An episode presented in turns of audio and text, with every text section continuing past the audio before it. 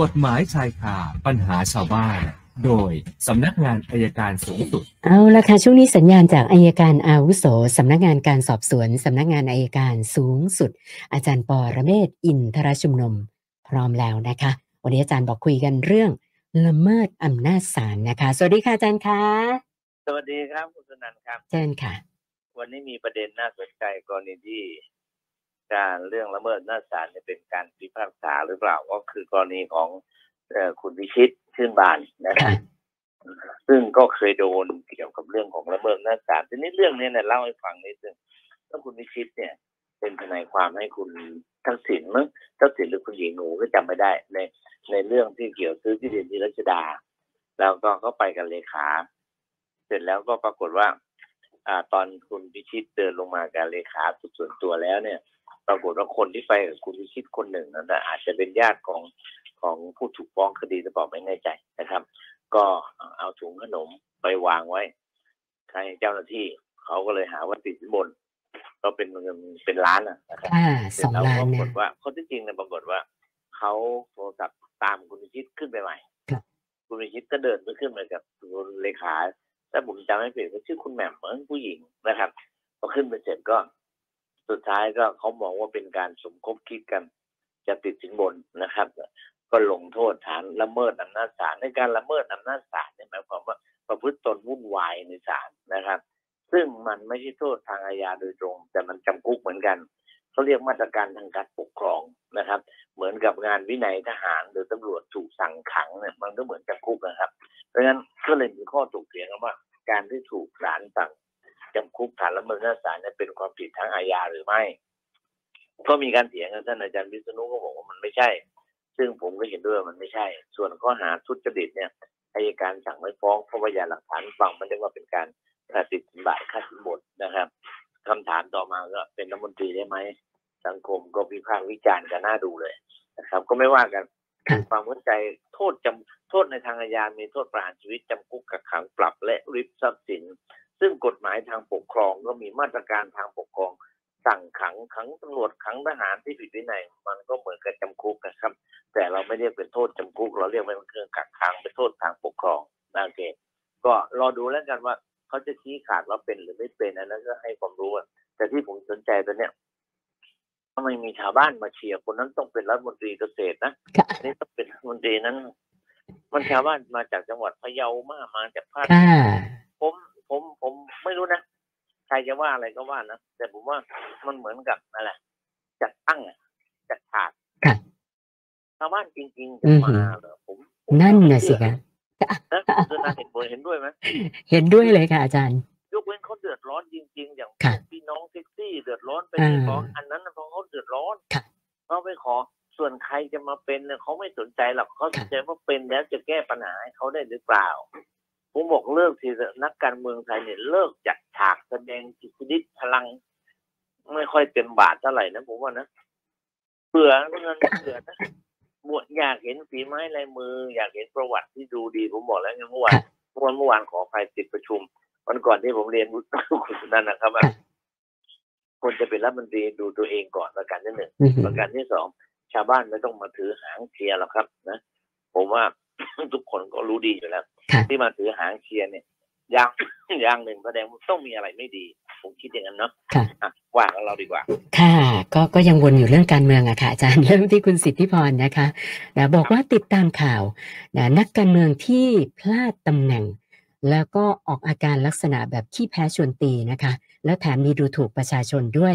เขาก็เลยสอบถามมาว่าเอ่อกรณีแบบนี้เนี่ยคือถ้าประชาชนลงชื่อแบบเอ่อ ร้องเรียนหรือว่าให้ดำเนินคดีเนี่ยได้ไหมคะอาจารย์ อันดับแรกของเอ่อเป็นเรื่องของจริยธรรมนะครับร้องให้พิจารณาจริยธรรมซึ่งคนที่โดนจริยธรรมเนี่ย คุณปรินาคุณเอกก็ถูกพ้นจากการเป็นสสอ๋อจากที่ค่ะไม่ได้สมัครคือตอนเนี้ยมาตรมาตรการที่ที่ลบที่สู้กับนักการเมืองคือมาตรฐานจางจริยธรรมค่ะคือผมบอกไงเวลามาเชียร์มาเชียร์คนนั้นเป็นคนนี้เป็น อย่าลืมนะมันยังมี เรื่องคดีลุกที่ป่าก็มีเรื่องอะไรมากมายไก่กอง แล้วบางทีเรารู้สึกว่าเอ้ยเราเสียสุทธิสุดอ่าเรียกว่านะเขาเรียกว่าสิทธิสภาพนอกอาณาเขตเหมือนสนธิสัญญาเบลลิงนะครับครับตอนนั้นนะครับ ว่าคนคนต่างชาติยต้องมีคนต่างชาติเป็นทนาย วันนี้คนที่ติดคุกต่างชาติจึงไม่ต้องรับโทษตามศาลไทยเนี่ยผมว่าเลยว่า เอ๊ะมันจะกลับไปสมัยรัชกาลที่สามแล้วนะค่ะ แล้วก็คุณสิทธิพรถามมาอีกข้อหนึ่งค่ะอาจารย์เขาบอกว่า ก่อนหน้านี้มีสสพักการเมืองหนึ่ง เสนอว่าใครที่จะมาเป็นรัฐมนตรีหรือว่ารับตำแหน่งอะไรต่างๆเนี่ยควรจะมีการตรวจฉี่ว่าเข้าไปเกี่ยวข้องกับเรื่องยาเสพติดหรือเปล่านะคะเขาถามความคิดเห็นอาจารย์นะคะว่า ควรที่จะให้มีการตรวจไหมคะ มันมันก็ควรจะเป็นอะนะถ้าไม่ผิดคือคือคือคือจริงๆแล้วตอบตรงๆว่า ถ้ามันมีประวัติเกี่ยวข้องเนยนะครับครับ ไม่ว่าสารไหนในโลก มันก็เป็นที่รังเกียจของสังคมโลกนะคือคือคือต้องเข้าใจอย่างนี้ครับ เพราะงั้นมันต้องเปิดเผยวันนี้เราเห็นแล้วหน้าสือพิมพ์นะเปิดดูได้ก็เปิด เปิด Google ก็เจอเปิดอะไรก็เจอครับครับผมว่ามันไม่รู้ดิเห็นด้วยอย่างนั้นนะบอกผมไม่ไม่น่าจะมาเป็นหรอกครับค่ะ คุณอภิวัตรบอกว่าเอ่อ บัตรประจำตัวประชาชนหาย คือโอเคเขาบอกว่าปัจจุบันนี้ไม่ต้องแจ้งความเขารู้ แต่ไม่สบายใจว่าเกิดมันไปตกอยู่ในมือมิจฉาชีพ เอาไปทำเรื่องที่ไม่ถูกต้องเนี่ยเขาจะเดือดร้อนก็เลยถามว่า ควรจะไปแจ้งความหรือว่าลงบันทึกประจำวันไว้ดีไหมคะอาจารย์ ไม่ต้องครับไปขอออกบัตรใหม่เลยอ๋อเหรอการออกบัตรใหม่บัตรประชาชนใหม่ครับเป็นการแจ้งความไว้ในตัวแล้วอ๋อ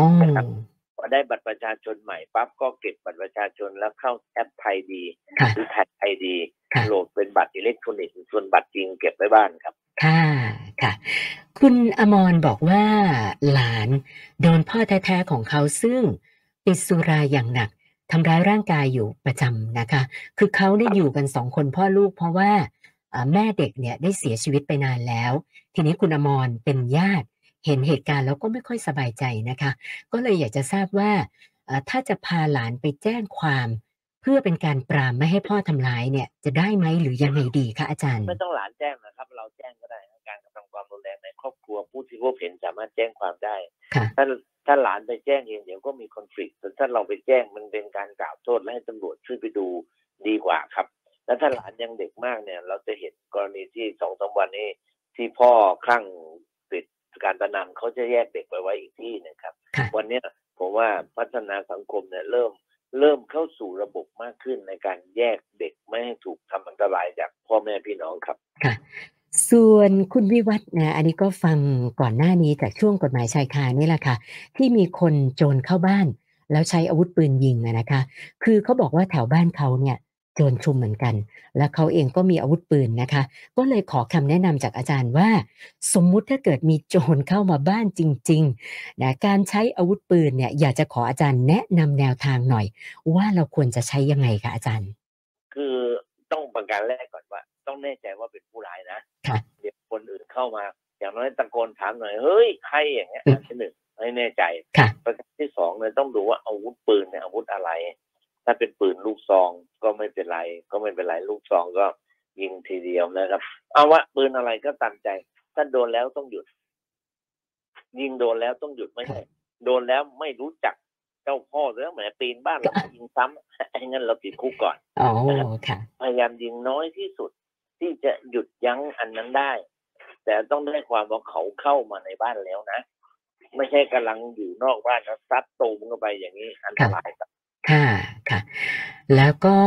คุณขวัญชัยค่ะอาจารย์บอกว่า อยากจะทราบว่าการโดนออกหมายจับ แล้วก็ถูกจำคุกด้วยนะคะ แต่ภายหลังทราบว่าเป็นการออกหมายจับผิดตัว อยากจะทราบว่ากรณีแบบนี้จะได้รับการเยียวยายังไงบ้างเหรอคะอาจารย์ คืออันดับแรกก่อนนะครับ ก็ถ้าผิดตัวก็ไปสำนักงานไปกรมกรมคุ้มครองสิทธิ์ขอรับค่าเสียหายในผู้เสียหายในคดีนะครับ ถูกถูก ดยไม่มีเหตุประการที่สองคนที่ออกหมายจับเนี่ย คนที่ขอออกหมายจับไม่ใช่ศาลนะครับ เจ้าพนักงานเนี่ยต้องรับผิดชอบทางทางค่าเสียหายและอาจจะต้องรับผิดชอบในเรื่องของการประมาทเลินเล่อด้วยครับค่ะส่วนท่านต่อไปคุณขจรศักดิ์นะคะอันนี้ก็เปิดร้านขายของชำมีลักษณะของการแบบอะให้เอาของไปก่อน เซ็นไว้นะคะ แต่แล้วพอเงินออกค่อยมาจ่าย ปรากฏว่ามีลูกค้าอยู่รายหนึ่ง เซ็นของจากร้านคุณขจรศักดิ์ไปประมาณ 2,000 กว่าบาท แล้วก็ไม่ยอมจ่าย แล้วก็ไม่มีท่าทีจะจ่ายนะคะ ทีนี้เขาบอกว่าคือเงินมันก็ไม่เยอะ จะให้ไปฟ้องร้องดำเนินคดีเนี่ยเขาก็ไม่อยาก ก็เลยขอคำแนะนำอาจารย์ว่าควรจะทำยังไงดีล่ะคะอืมไม่แน่ใจว่ายืมไปกี่ครั้งนะครับ ก็คืออาจจะแจ้งความตำรวจก็ได้หาครับว่าเขาช่อโกงครับมาแสดงข้อความอันเป็นเท็จ แล้วก็หลอก ทั้งทั้งๆที่ไม่มีเงิน อย่างนั้นน่ะ คือเพราะฉะนั้นเจ้าหน้าที่ตำรวจรับไปก็อาจจะเป็นคดี หรืออาจจะไม่รับเป็นคดี แต่หน้าที่ของสำนักงานตำรวจแห่งชาติร้อยเวรเนี่ยเรียกมาไกลเกลี่ยครับครับนะคะเผื่อบางทีอาจจะจบที่สอนอก็ได้ใช่ไหมอืคะมนะแล้วก็ท่านสุดท้ายค่ะอาจารย์คุณดวงทิพย์คุณดวงทิพย์บอกว่าตั้งแต่เกิดมาเนี่ยนะคะ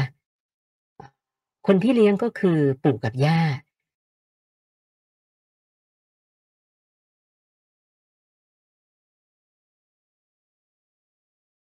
และเขาเรียนจบมีงานทำแล้ว แล้วก็ผู้เป็นพ่อมาแล้ว แล้วก็มาขอเงินนะคะ ซึ่งคุณดวงทิพย์เองก็ก็ไม่ได้รู้สึกมีความผูกพันก็เลยไม่ได้ให้นะคะ แล้วก็ปรากฏว่าโดนคนเป็นพ่อเนี่ยต่อว่า